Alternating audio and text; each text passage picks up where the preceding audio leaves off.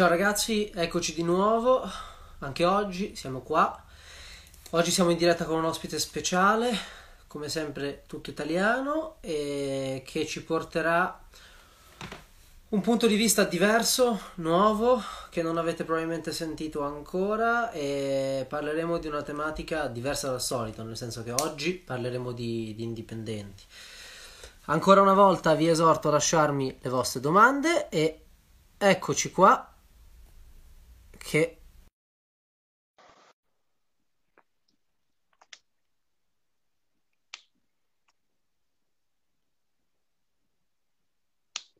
Ciao Claudio, E ciao Andrea, benvenuto su Italian World Spotter. Tutto bene? grazie dell'invito. Piacere. Allora, per chi di voi non lo conoscesse già, eh, Claudio Proietti, che trasmette da Massima Gallery, che è la sua galleria, ehm, è stato l'ideatore e organizzatore della prima worldwide, possiamo dirlo? Prima Sì, sì, sì, sì, esatto. prima mostra di eh, orologeria indipendente al mondo che ha segnato una, una svolta in questo settore in quanto ha portato alla luce il- insomma, la natura artistica di, di questi pezzi di questi, e di questi appunto costruttori e possiamo dirlo a tutti gli effetti artisti. Cominciamo, rompiamo un po' il ghiaccio. Com'è nata l'idea? Eh, diciamo che nasce un po' assimilata a quella che è la mia attività, che è quella di gallerista. Eh, ho voluto abbinare due cose, una era la passione appunto per l'orologeria e l'altra era l'unico modo che conoscevo per eh, raccontare eh, degli artisti, appunto, eh, che era quella appunto di una mostra d'arte. Ho ritenuto ad un certo punto che eh, un watchmaker non avesse nessuna possibilità di difendersi durante quelli che sono i grandi eventi come le fiere di Basilea, di Ginevra, eccetera, eccetera, nessuna possibilità di raccontare il suo lavoro di fronte a budget, stand giganteschi, meravigliosi, eccetera, eccetera, eh, quando loro avevano in mano del- degli oggetti d'arte, appunto, delle cose straordinarie, ma che non potevano essere presentati con i lustrini o con eh, gli allestimenti ricchissimi che hanno eh, tutte le altre, tutte le maison. E qual è il modo solitamente per raccontare e far capire che si tratta di qualcosa di diverso, qualcosa anche di più importante? E solitamente è proprio attraverso, eh, attraverso l'arte. Eh, lo fanno le griffe eh, famose che eh, avvicinano quelli che sono i grandi artisti, eh, realizzano delle collezioni insieme, insieme a grandi artisti, lo fanno oggi, lo si fa normalmente nel design e in in tutti gli altri settori. E, ho pensato, bene, raccontiamo, eh, cerchiamo di raccogliere quelli che sono artisti straordinari dell'orologeria, possibilmente i più grandi al mondo, e, e raccontiamoli proprio in una collettiva artistica, esponendola in gallerie d'arte molto importanti. Naturalmente era un'idea, perché non era mai stato fatto niente di simile. Eh, il mio progetto era parliamone con qualcuno, poi dopo i primi tre o quattro no, in questo caso io ritorno a fare quello che è il mio lavoro. E non è andato così, fortunatamente non ci sono stati quei no.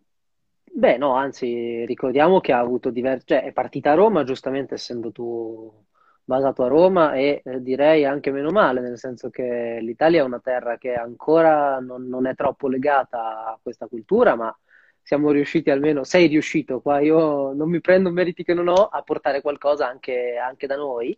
E poi ha avuto diverse tappe, diverse tappe straniere. Ricordiamo che è stata fatta con, con Philips, di cui tra l'altro qua un catalogo, perché ultimamente eh, insomma, Philips ha messo anche all'asta diversi, diversi pezzi importanti. E a questo proposito, mh, io devo dire che trovo l'idea di rendere questi nomi al pari di artisti e quindi dedicargli, tu mi raccontavi un catalogo, oltre a, ricordiamo chiaramente tu hai pubblicato un libro che si chiama Watchmakers, eh, che presto vedrete tra, queste, tra i nostri libri consueti. Tra l'altro ci chiedevano um, qual è l'orologio in copertina?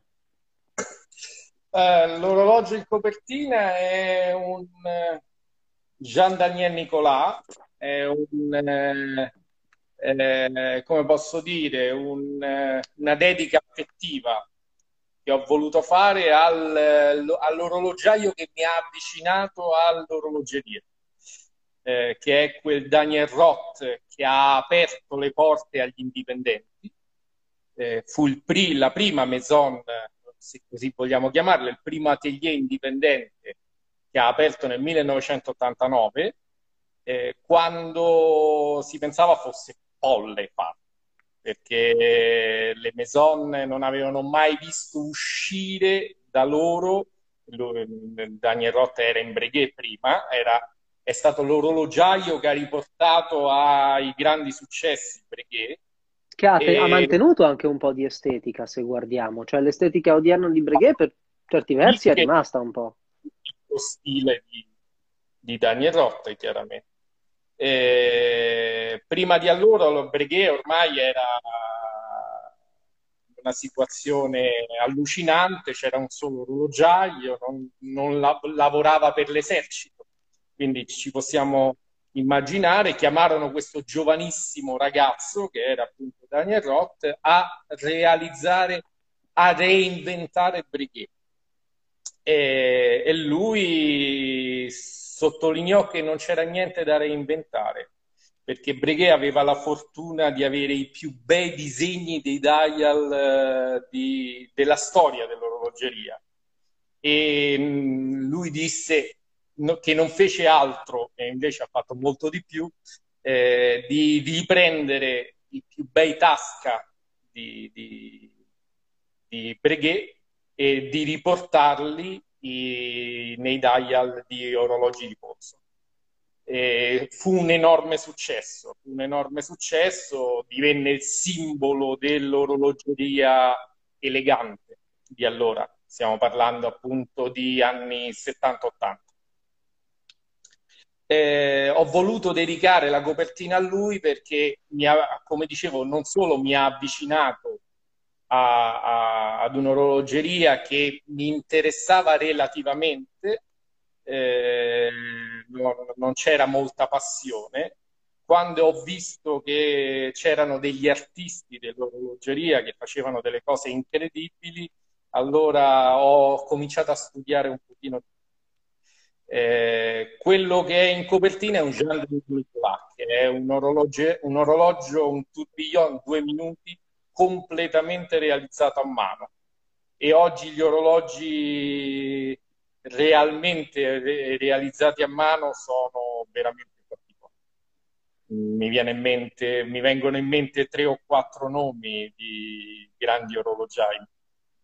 Tutti gli, tutti gli altri eh, diciamo che si servono molto del, delle macchine, che è il modo più facile ma in questo caso per a mano eh, intendiamo veramente non solo la parte di rifinitura, ma eh, insomma globalmente la completezza dell'orologio.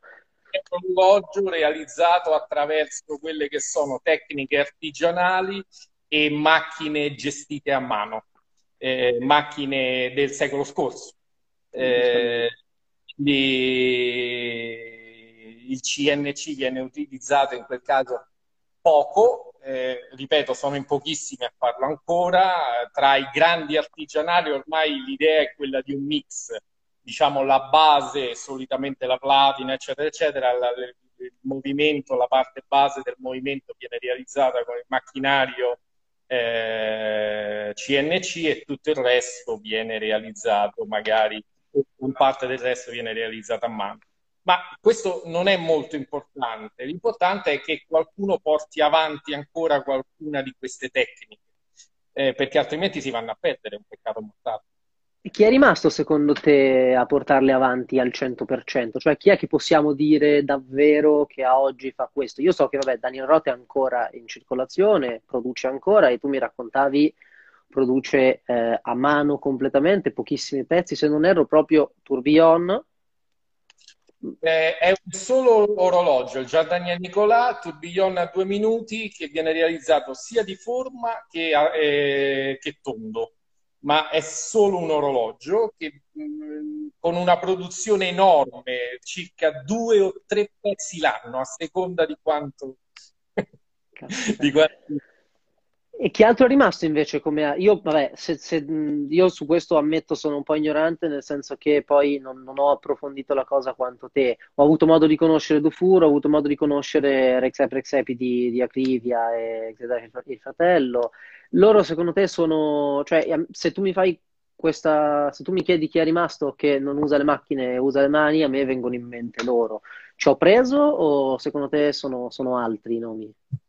Eh, diciamo no, Dufour è, è, è, sicuramente stato la persona più coerente del settore insieme a Daniels, al grande Giorgio Daniels.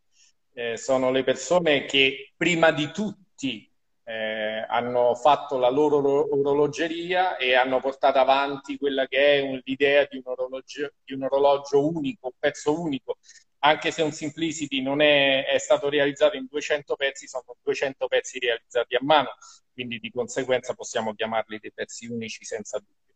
E, e poi ce ne sono ben pochi. Diciamo che Rexep eh, realizza un buon mix eh, di, di, di, attività artigianale, cioè una decorazione eh, artigianale e, però diciamo alcune parti dell'orologio sono realizzate al di fuori del suo atelier e più, che altro lui si occupa di quella che è una progettazione, decorazione e, e, assemblare chiaramente l'orologio. Okay. Eh, diciamo che mh, potremmo annoverare eh, David Candò. David Candò fa ancora un'attività molto eh, vicina a quella appunto di Dufour eh, di Roth. C'è questo giovanissimo Cyril Privé che è sì. bravissimo. Eh, e poi ci sono alcuni personaggi appunto che ancora Streller che fa ancora tanta attività a mano eh, ma sono pochi, sono veramente pochi. Eh, ma giustamente alla fine, insomma, tu devo dire nella, nella, mostra hai premiato non solo questi nomi che, se non erro, erano presenti su, su Dufour, non sono del tutto sicuro, ma credo di sì. Su Daniel Roth ho visto anche le foto, quindi 100% sono, eh, erano presenti quasi tutti i grandissimi. Cercheremo di recuperare quei due o tre che cambiano nel, nella seconda edizione. Però mancava Streller eh, tra i grandissimi eh, e poco altro, francamente. Adesso hai parlato di seconda edizione, quindi siamo, siamo, siamo in questo, in questo, territorio. Ce l'hanno chiesto in tanti, devo dire, molti conoscevano già appunto l'iniziativa, ho letto adesso un sacco di commenti sul tuo libro, ti fanno tantissimi complimenti, sono stati tutti molto... Una cosa che mi fa molto piacere perché ci abbiamo lavorato tanto, eh, abbiamo preso il miglior fotografo eh, del settore, ogni fotografia è un mix di circa 50 foto, una tecnica molto particolare per avere la possibilità di avere a fuoco tutte le parti dell'orologio. Quindi noi stiamo vedendo una fotografia, ma in realtà sono 50 fotografie miscelate. Eh, è stato un lavoro molto particolare, è stato divertente anche perché ci dava la possibilità di raccontare al meglio la grande orologeria e non puoi farlo se, hai, se perdi nelle, nella tridimensionalità, perdi alcune parti.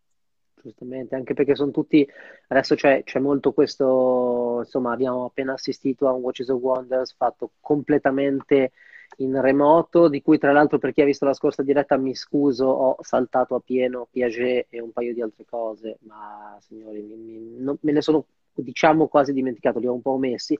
E insomma, la tendenza sembra, sembra essere rivolta appunto verso il digitale. Però tu mi raccontavi giustamente che, che, ci sarà una seconda edizione, che state lavorando a una seconda edizione, ci sarà porta sfortuna, possiamo dire, però ci state sicuramente lavorando. E, um, e come sarà questa volta? Cosa va, cosa va a cambiare? Cosa va, va a rimanere lo stesso? Eh, diciamo che eh, la mostra sarebbe, eh, avremmo dovuto presentarla quest'anno e chiaramente è stata spostata, non, eh, non era più possibile dati gli eventi.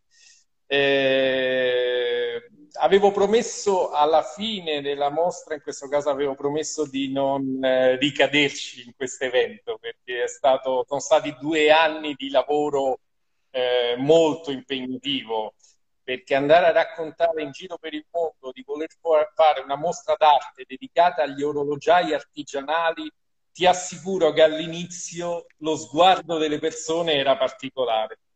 Eh, c'era un mio amico che mi accompagnava per Roma a presentare questa mostra e i curatori dei musei mi guardavano con una faccia stralunata, divertentissima, devo dire la verità. Eh, però, eh, finita la mostra, devo dire che eh, son, ci sono stati quasi due anni di pressione per una seconda edizione. Si è detto, qualcuno ha detto eh, che oggi eh, un certo settore viene presentato seguendo la linea della mostra Watchmaker che abbiamo portato avanti. Quindi mi sembrava un peccato non, eh, non proseguire. Replicare, certo. Replicare e quando abbiamo accennato vagamente ad una seconda edizione ci sono state, c'è stata l'apertura di spazi museali come quello del, di Tokyo, del, eh, del centro museale della Lexus, ci sono stati, c'è stata a disposizione Londra, Los Angeles, New York, Dubai, tantissime piazze e quindi abbiamo detto, beh, eh, ricominciamo da capo, ricominciamo da capo. La seconda edizione naturalmente si cercherà di migliorare la prima. Eh, nella prima c'era, eh, c'era un'idea che era visceralmente valida, eh, ma che può essere migliorata in questo caso dopo quello che abbiamo visto e quello che abbiamo fatto eh, abbiamo tante idee stuzzicanti, diciamo così. Ma lasciamo tutto, lasciamo una, una grande suspense allora, dai. No, no, no, no, no. diciamo che l'idea eh, ricalcherà naturalmente quella della prima edizione che è stata eh, vincente e quindi di conseguenza cercheremo di avere tutti i migliori watchmaker del mondo con i loro pezzi più importanti eh, due o tre orologia- orologi per ogni, due o tre creazioni per ogni orologiaio, eh, però vogliamo raccontarla in modo che il collezionista o l'appassionato possa godere di più di questi oggetti, possa conoscerli un pochino più eh, internamente. Eh, mi ricordo che quando presentammo la prima edizione era già un'eccezionalità il fatto che nelle vetrine si potesse vedere l'orologio in verticale, quindi vedere anche il retro, anziché avere l'orologio poggiato, in questo caso sulla base della vetrina. A me sembrava folle che un orologio in cui il back forse è anche più importante del dial non si potesse vedere. Quindi vedevo la faccia di queste persone che vedevano questi stand verticali che non avevano mai visto e dice ma, ma, è una bellissima idea. Dico no, è strano che non si è fatta fino ad oggi. No? No, giustamente, anche perché insomma ricordiamo che vabbè, i nomi li abbiamo scritti anche, anche, nella storia di ieri, ma sono tutti oggetti che poi hanno un livello di finiture, di attenzione ai dettagli, di, insomma, di, di cura e di, di creatività anche artistica elevato, ergo non poterli, cioè, spero anch'io che appunto si, si, riesca a toccarli con mano, anche se penso risulti, risulti un po' complicato dovendosi muovere per il mondo. Ma avremo anche i creatori? Beh, nella prima edizione ci sono stati praticamente tutti. Eh, diciamo che ogni mostra era anticipata da un'inaugurazione con un panel.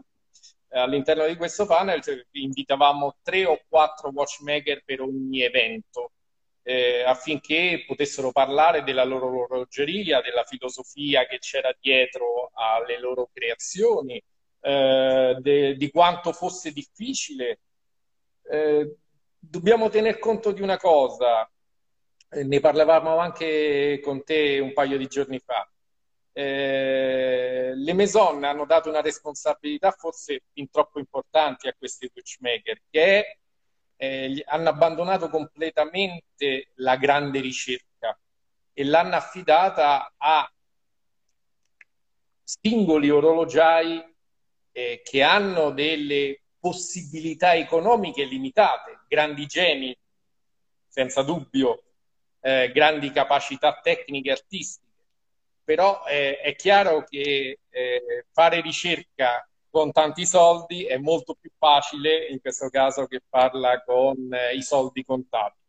Eppure le Maison hanno ritenuto negli ultimi anni che il movimento poi non fosse così importante e nell'orologeria meccanica questa è un po' follia, no? Eh, eh, non è soltanto eh, un oggetto gioiello, l'orologeria dovrebbe eh, continuare a portare avanti quella che è la, la, la ricerca meccanica. E, come sottolineavi giustamente te, dietro ogni creazione di questi grandi orologiai, almeno questa era l'idea della mostra, eh, abbiamo voluto portare in scena tutti quegli orologiai che erano capaci non solo di fare grande orologeria, ma di farla in modo indipendente e soprattutto in questo caso di lavorare ancora con tecniche artigianali e quindi tanto lavoro dietro ogni creazione. In mostra l'orologiaio che aveva la produzione più ampia era attorno ai 100 pezzi l'anno. Se noi contiamo, eh, diciamo, quello che ne produceva di meno era eh, Gian Daniel Nicolà con due, quello che ne produce di più 100, ma 100 pezzi nell'orologeria sono nulla. Sono pochi, certo assolutamente, ma anche, anche appunto a livello di, di, ritorno economico, come hai giustamente detto tu, risulta anche, anche difficile. Eppure abbiamo di fronte un sacco di visionari. Tra l'altro, giungi, insomma, profetico, perché oggi, per quanto il dibattito, poi mi, chiarirai tu meglio questa cosa, il dibattito sia se è indipendente o non è indipendente realmente, oggi sono uscite due novità di eh, Journe, che diciamo che sta por- a, a, mio avviso, a mio modo di vedere un po' da outsider, sta portando l'orologeria indipendente, benché, ripeto, ci sia un grosso dibattito, mh, in auge alla fine, perché ad oggi Journe è diventato quasi il nuovo, sta diventando il nuovo bene di lusso per eccellenza. Cosa ne pensi in generale di Journe e se hai avuto modo di vederle, di vederle già di queste, di queste novità? Allora, eh, le ho viste come voi. Non, no, noi in Italia siamo rinchiusi da due mesi, quindi no, non ho nessuna possibilità di vederle diversamente da voi. Eh, si aspettavano da tantissimo, specialmente Resonance eh, si aspettava da moltissimo. Eh, cosa si pensa di Journe? Innanzitutto tutto il bene possibile, eh, perché Journe è in questo caso uno dei simboli dell'orologeria indipendente, eh, Maison, chiamiamola come vogliamo, non è importante perché stiamo parlando di uno dei più grandi geni della storia dell'orologeria. Eh, che dobbiamo dire di Journe? Eh, dobbiamo sottolineare innanzitutto che lui non è mai voluto essere un, eh, un, watchmaker. Lui ha voluto essere sempre, in questo caso, una maison. Il suo obiettivo è sempre stato, lo ha dichiarato, denunciato in tanti modi possibili quando gli sottolineavano che le decorazioni non erano quelle a livello dei grandi watchmaker. Eh, lui sottolineava, ma io non sono un watchmaker, in questo caso io sono un'azienda, una maison. e se mi metto a decorare in quel modo lì non posso produrre la quantità che io voglio e dovrei avere molti più orologiai, e, eccetera, eccetera, eccetera. Eh, a Journe gli si perdona tutto perché eh, i pezzi di Journe sono straordinari, meccanicamente sono straordinari. Resonance poi e, spettacolare. Sì, esteticamente sono, eh, diciamo, c'è stato un, per il mio parere, c'è stato un primo decennio che è stato straordinario, dove non ha sbagliato assolutamente niente, ogni pezzo che faceva era un capolavoro, eh, sia dal punto di vista estetico che meccanico.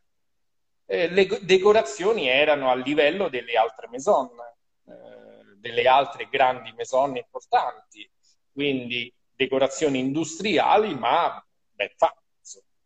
Eh, il secondo decennio, diciamo, non è stato tutto eccezionale, non è stato per la mia lettura, la mia visione assolutamente personale, eh, però ha tirato fuori anche lì delle chicche notevoli, insomma, l'Optimum è un capolavoro.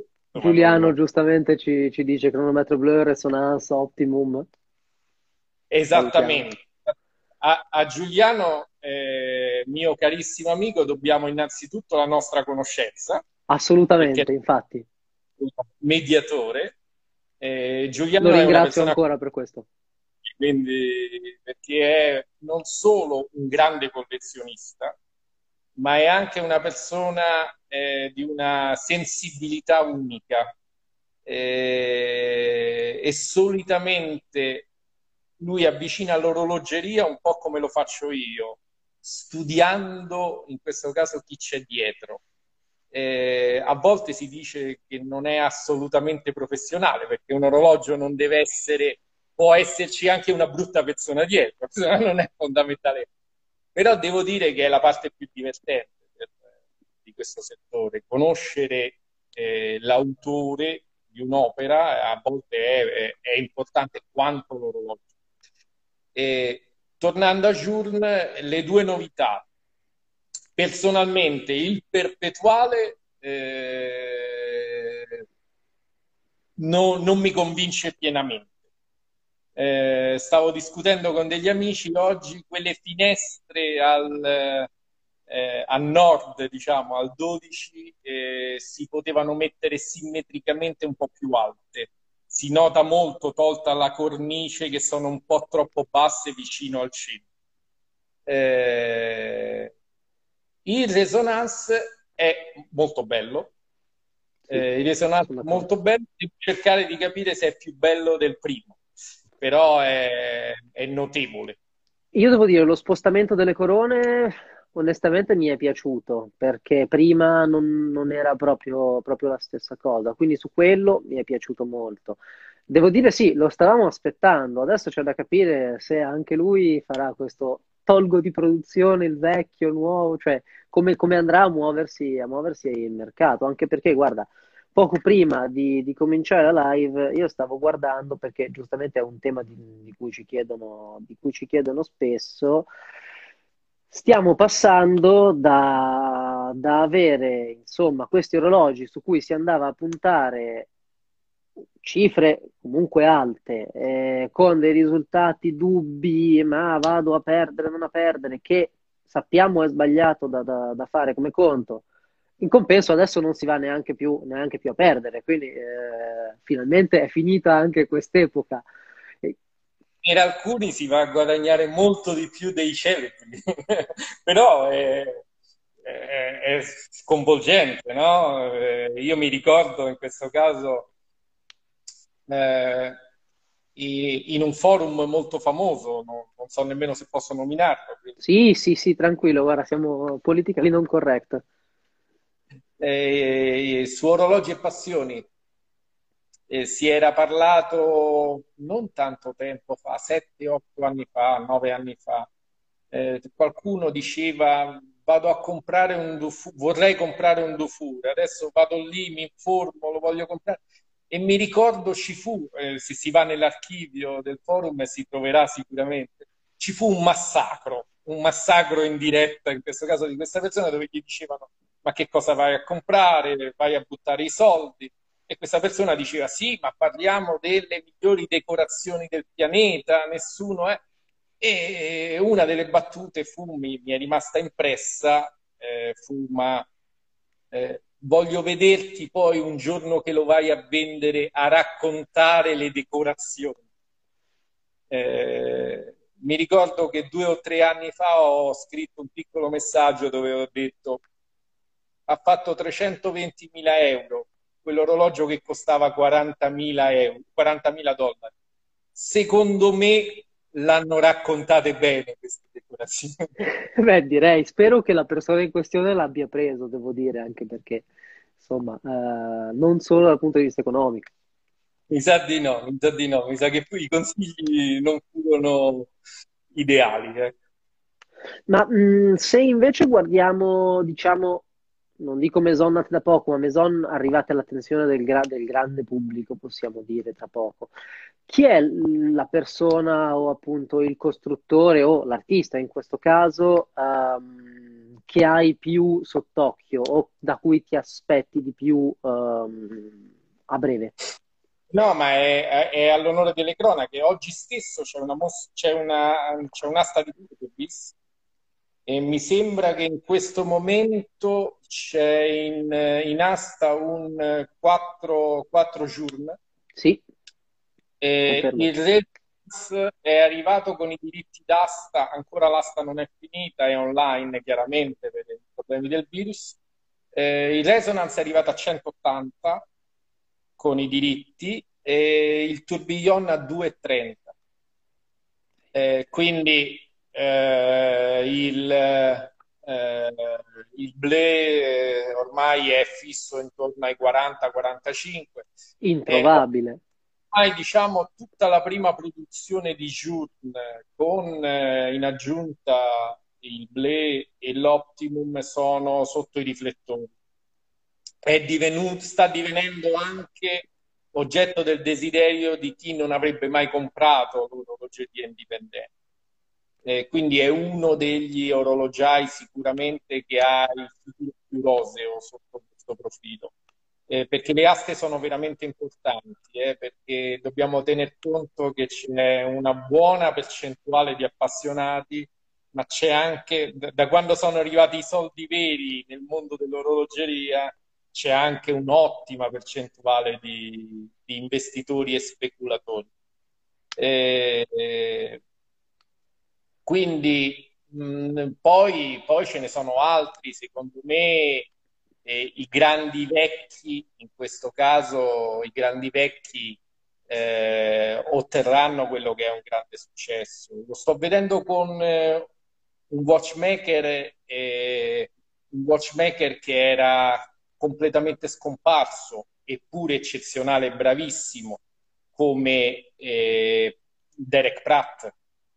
Derek Pratt era scomparso completamente, quasi anonimo nel mondo dell'orologeria, eppure è stato uno dei più rilevanti, insomma, quello che rese, aiutò Daniels alla realizzazione del quassiale, eccetera, eccetera. E, eppure adesso Derek Pratt in asta eh, i suoi Tasca che erano svenduti a poche migliaia di euro, adesso comincia a fare qualche decina di migliaia di euro, anche qualche centinaio in alcuni casi. Eh, secondo me nel tempo, almeno per quanto riguarda eh, i watchmaker, si andrà a premiare fortemente la straordinaria qualità eh, e quindi tutti i grandissimi maestri, sta crescendo abbastanza PNE Alter, eh, sta, stanno accadendo tante cose belle, stanno tante, accadendo tante cose belle attorno a, questi watch, a alcuni di questi watchmaker, non tutti chiaramente. E chi sono secondo te invece i più visionari? Qualcuno citava giustamente The Betun che sono usciti po- pochissimi giorni fa con il DB28, nuova edizione. Io guarda, quando mi, mi, io guardo agli indipendenti in un modo un po', un po', diverso dal tuo, nel senso che giustamente io sono arrivato in un'epoca in cui appunto l'estro, l'invenzione, la novità e l'inventiva sono lasciate mh, quasi al 100% a, a, questi, a, questi, maestri. Ergo, quando guardo quando vado a cercare qualcuno di indipendente, guardo anche moltissimo a, all'estro e un po' alla follia. Chi sono per te i più visionari di questo settore a oggi? Perché ce ne sono stati tantissimi, giustamente. Ah, è una, è una domanda difficile, ce ne sono di straordinari ce ne sono sì, di straordinari. Sicuramente eh, Alter è stato eh, importantissimo perché insieme ad Urwerk nel, nei primi anni 90 hanno inventato l'orologeria di avanguardia. Eh, quando parli di De Bethune parli per me in questo caso di eh, una delle...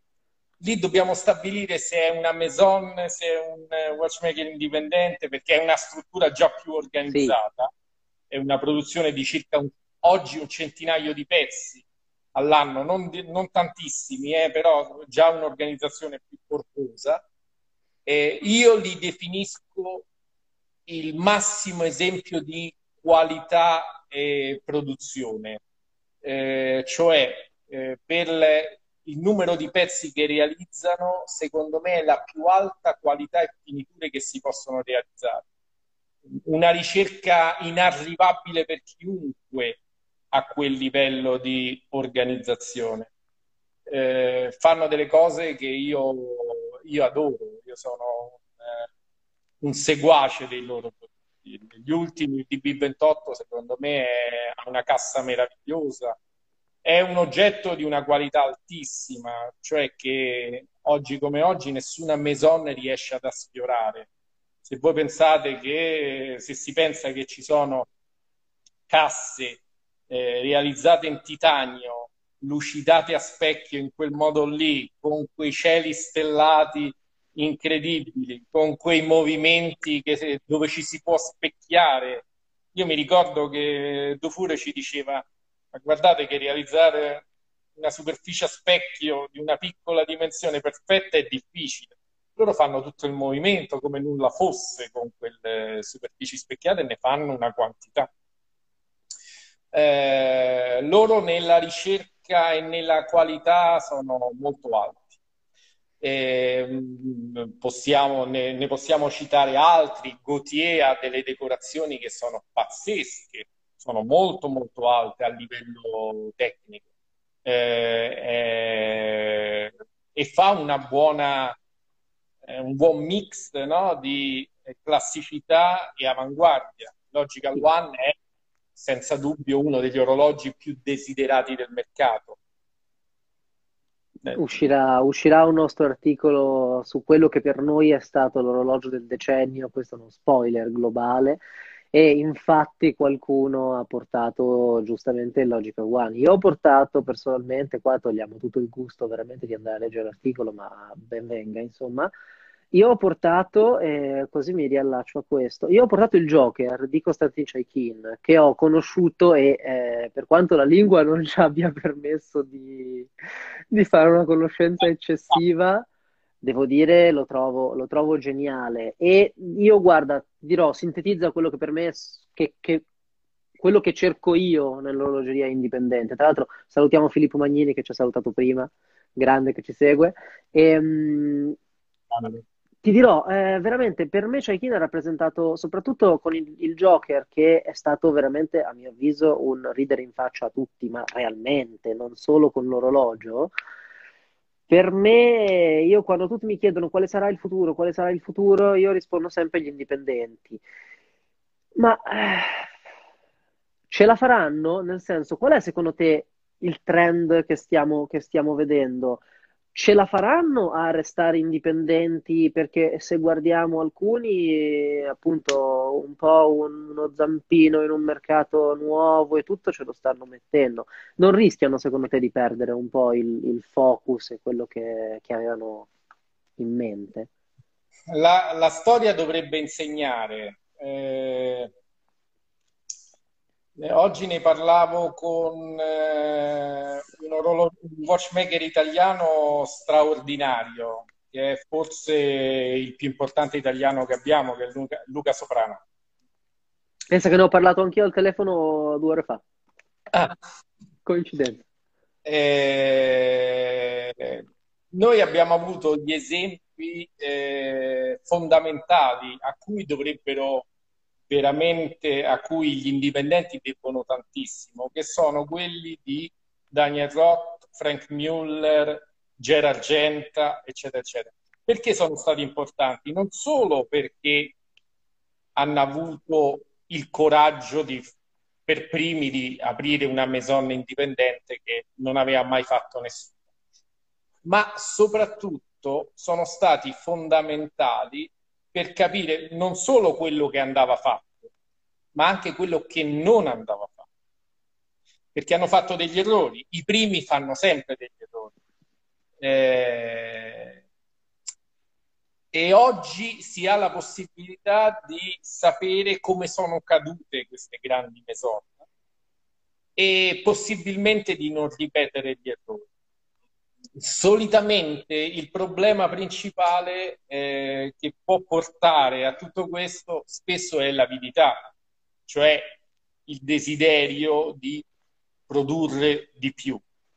Un, un indipendente, specialmente artigianale, è interessante sino a quando ti offre un'altissima qualità, una qualità superiore agli altri, altrimenti vado dagli altri. Giustamente, giustamente, se non ho più nulla di diverso. E, e aumento tanto la produzione, questa qualità deve per forza cadere, perché devo prendere più collaboratori, questi collaboratori non sarà più facile controllarli come, fa, come si fa con una bassa quantità di pezzi.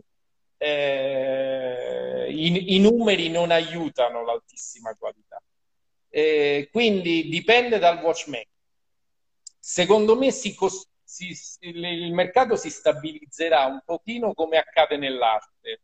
C'è l'artista commerciale, eh, e quindi per commerciale si intende questo caso l'artista di grande successo, di grande fama, eh, modale se vogliamo, e poi ci sono le star, le star assolute.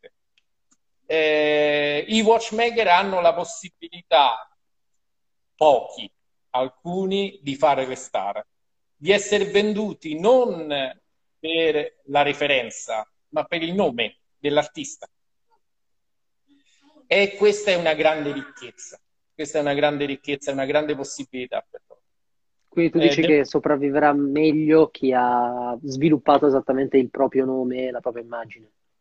Eh, chi ha sviluppato la, imma- la, propria immagine e colui che lavora in questo caso con coerenza sul, sul, sulla, sulla propria qualità. Eh, ci sono orologiai che ottengono un grande successo, quel grande successo li porta ad una produzione molto ampia, a cercare, poi una volta che alzi la produzione la devi mantenere e quel, quella ricerca, quel mantenimento è difficilissimo, è difficilissimo. E quindi di conseguenza vai a cominciare a realizzare degli orologi, degli orologi seguendo non proprio eh, la tua idea, ma più che altro inseguendo quella che è la possibilità di vendere qualche pezzo in più. Quindi accontentando, creando un orologio magari meno coraggioso perché potrebbe prendere un pubblico più ampio. Eh, e questo nell'immediato ti permette di vendere, ma dopo un po', in questo caso, i grandi collezionisti, che sono quelli che trascinano anche tutti gli altri alla lunga, i grandi collezionisti poi ti abbandonano. Eh, quindi bisogna eh, procedere cautamente. Eh, preferisco magari puntare sull'orologiaio che lavora eh, in maniera un po' integralista, eh, fregandosene magari che ti dice anche qualche no, eh, io ho visto eh, l'attuale Daniel Roth che ha avuto una vita complicata, molto complicata nel mondo dell'orologeria, oggi dice più no che sì. Eh, quando gli dicono ma io vorrei questo e lui pensa che questo possa rovinare il suo orologio, lui dice no, ma io non te lo faccio. Ma abbiamo visto che alla fine il mercato premia chi dice di no, eh. È indubbia questa cosa. Esatto, esattamente. Tra l'altro sono curioso, visto che ce l'hanno chiesto all'inizio, cosa hai al polso, se si può chiedere? Oh, parlavamo di debut, un, eh, uno, uno Stradivarius. Caspita. Uno Stradivarius che è un, eh, un pezzo particolare perché io ritengo che eh, The Bethune faccia con il titanio quello che nessuno è in grado di fare. E quindi di conseguenza, non so se si vede. Sì, sì, sì, sì, si vede bene. Eh, caspita. Che riesce a fare lui eh, con il titanio. Sai, ultimamente faccio un esempio, ultimamente si parla tantissimo del Blé, che è un orologio di Joule bellissimo. Eh, io che ho, ho, il Blé mi piace molto, eh, ritengo che qui parliamo di qualcosa di diverso. Poi ti, lo giri e ti diverti anche tu. Sì, beh, sei anche, è anche bello, bello visionario, è bello creativo, perché insomma Devo dire, The Betun, se piace, piace moltissimo. Io l'unico veramente che desidero è quello che è il polso tu in questo momento, che trovo che sia, tra l'altro, appunto, il cielo stellato, veramente anche da chi non sopporta The Betun, lo detesta per n ragioni, sul cielo stellato cadono tutti e veramente hanno fatto centro. È una lavorazione incredibile, incredibile, devo dire con il lentino, che è una delle cose che devi usare molto se lavori eh, attorno, se fai delle scelte intorno agli indipendenti. È una delle cose divertenti eh, con eh, questo orologio è, è, soddisfacente perché il lavoro è veramente incredibile. Eh, il, il, dial è un lavoro lunghissimo, eh, è in contrasto con la pulizia e la lucentezza del, del, del, del back. Insomma, è un orologio lavorato, molto lavorato. E parlavamo prima di grandi orologiai, e, e Flageolet secondo me è uno dei massimi geni, no?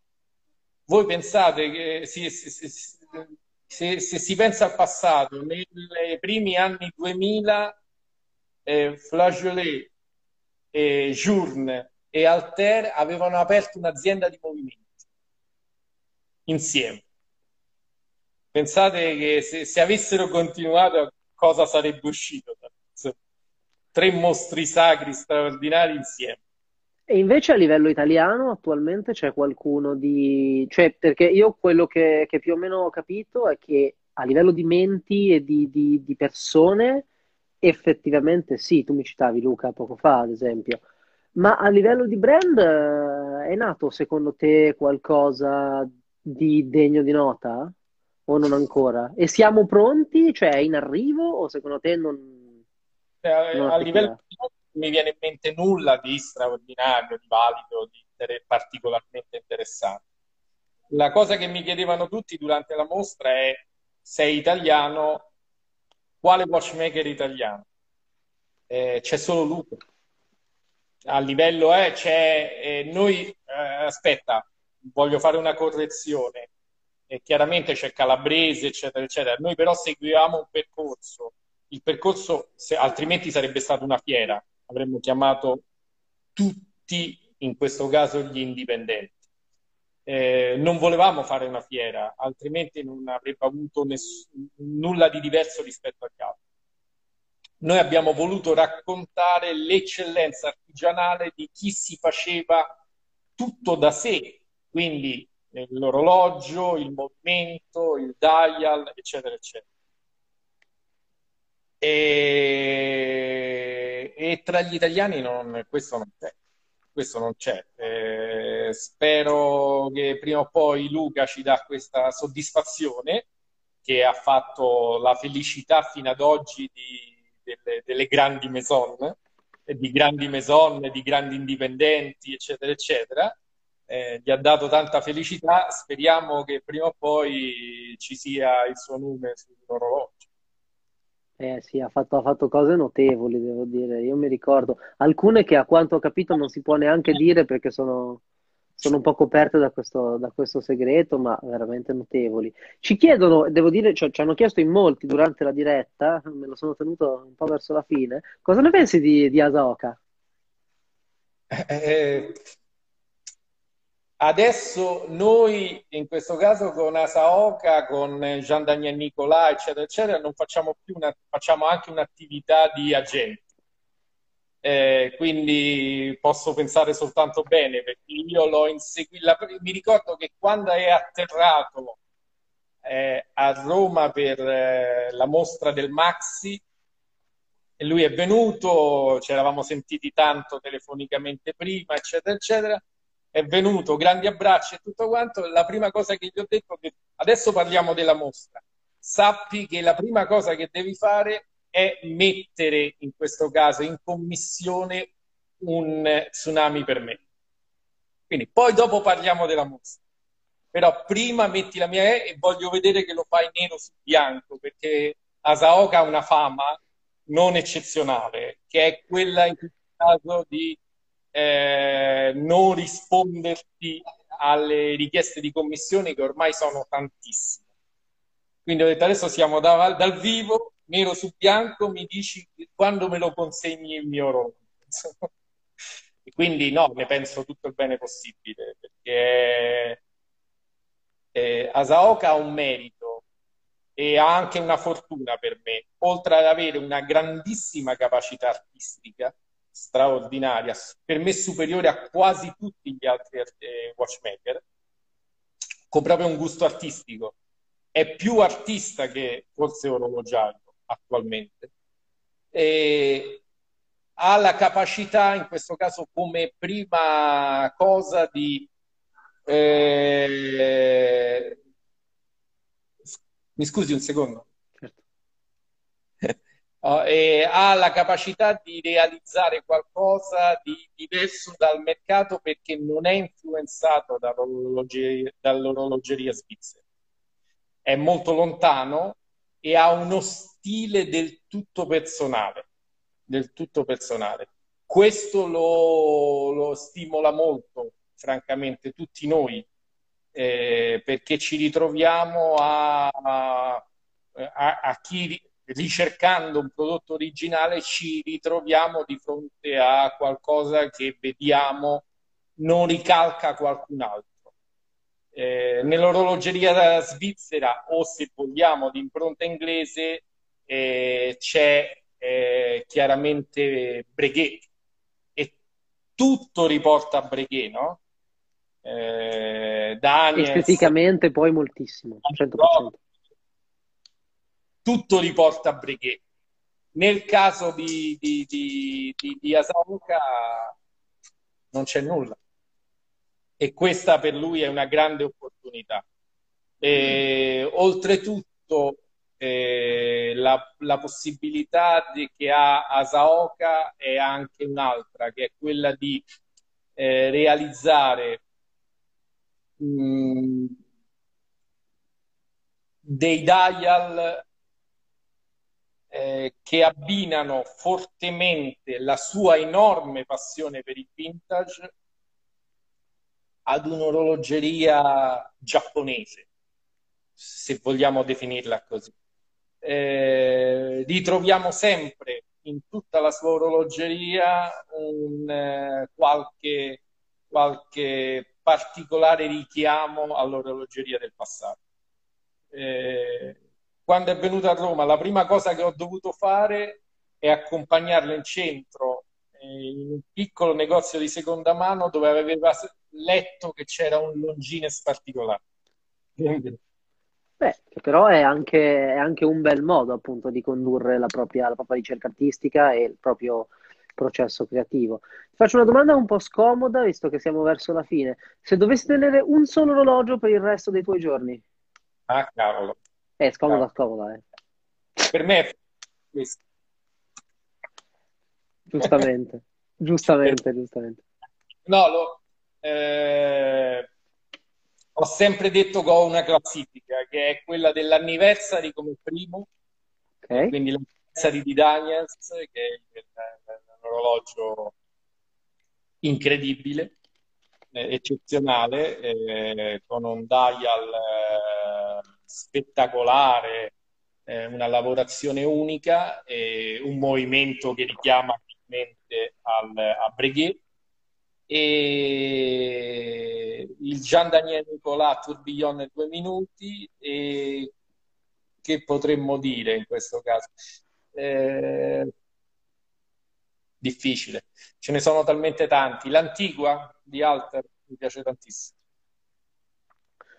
Ti ringrazio ancora moltissimo per essere stato con noi. Mi sa che la conversazione dobbiamo proseguirla perché ci sarebbe ancora da affrontare, da affrontare di tutto. Io vi ricordo che la diretta di oggi, così come le dirette precedenti e le successive, le trovate tutte su Spotify, Google, tra poco anche iTunes, insomma stiamo andando veramente, veramente ovunque.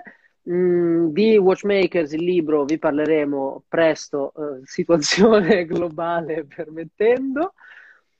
Ti ringrazio ancora per essere stato con noi, ci vediamo a Roma o a Milano appena si può. E... Assolutamente speriamo presto di poter fare queste dirette dal vivo. Via.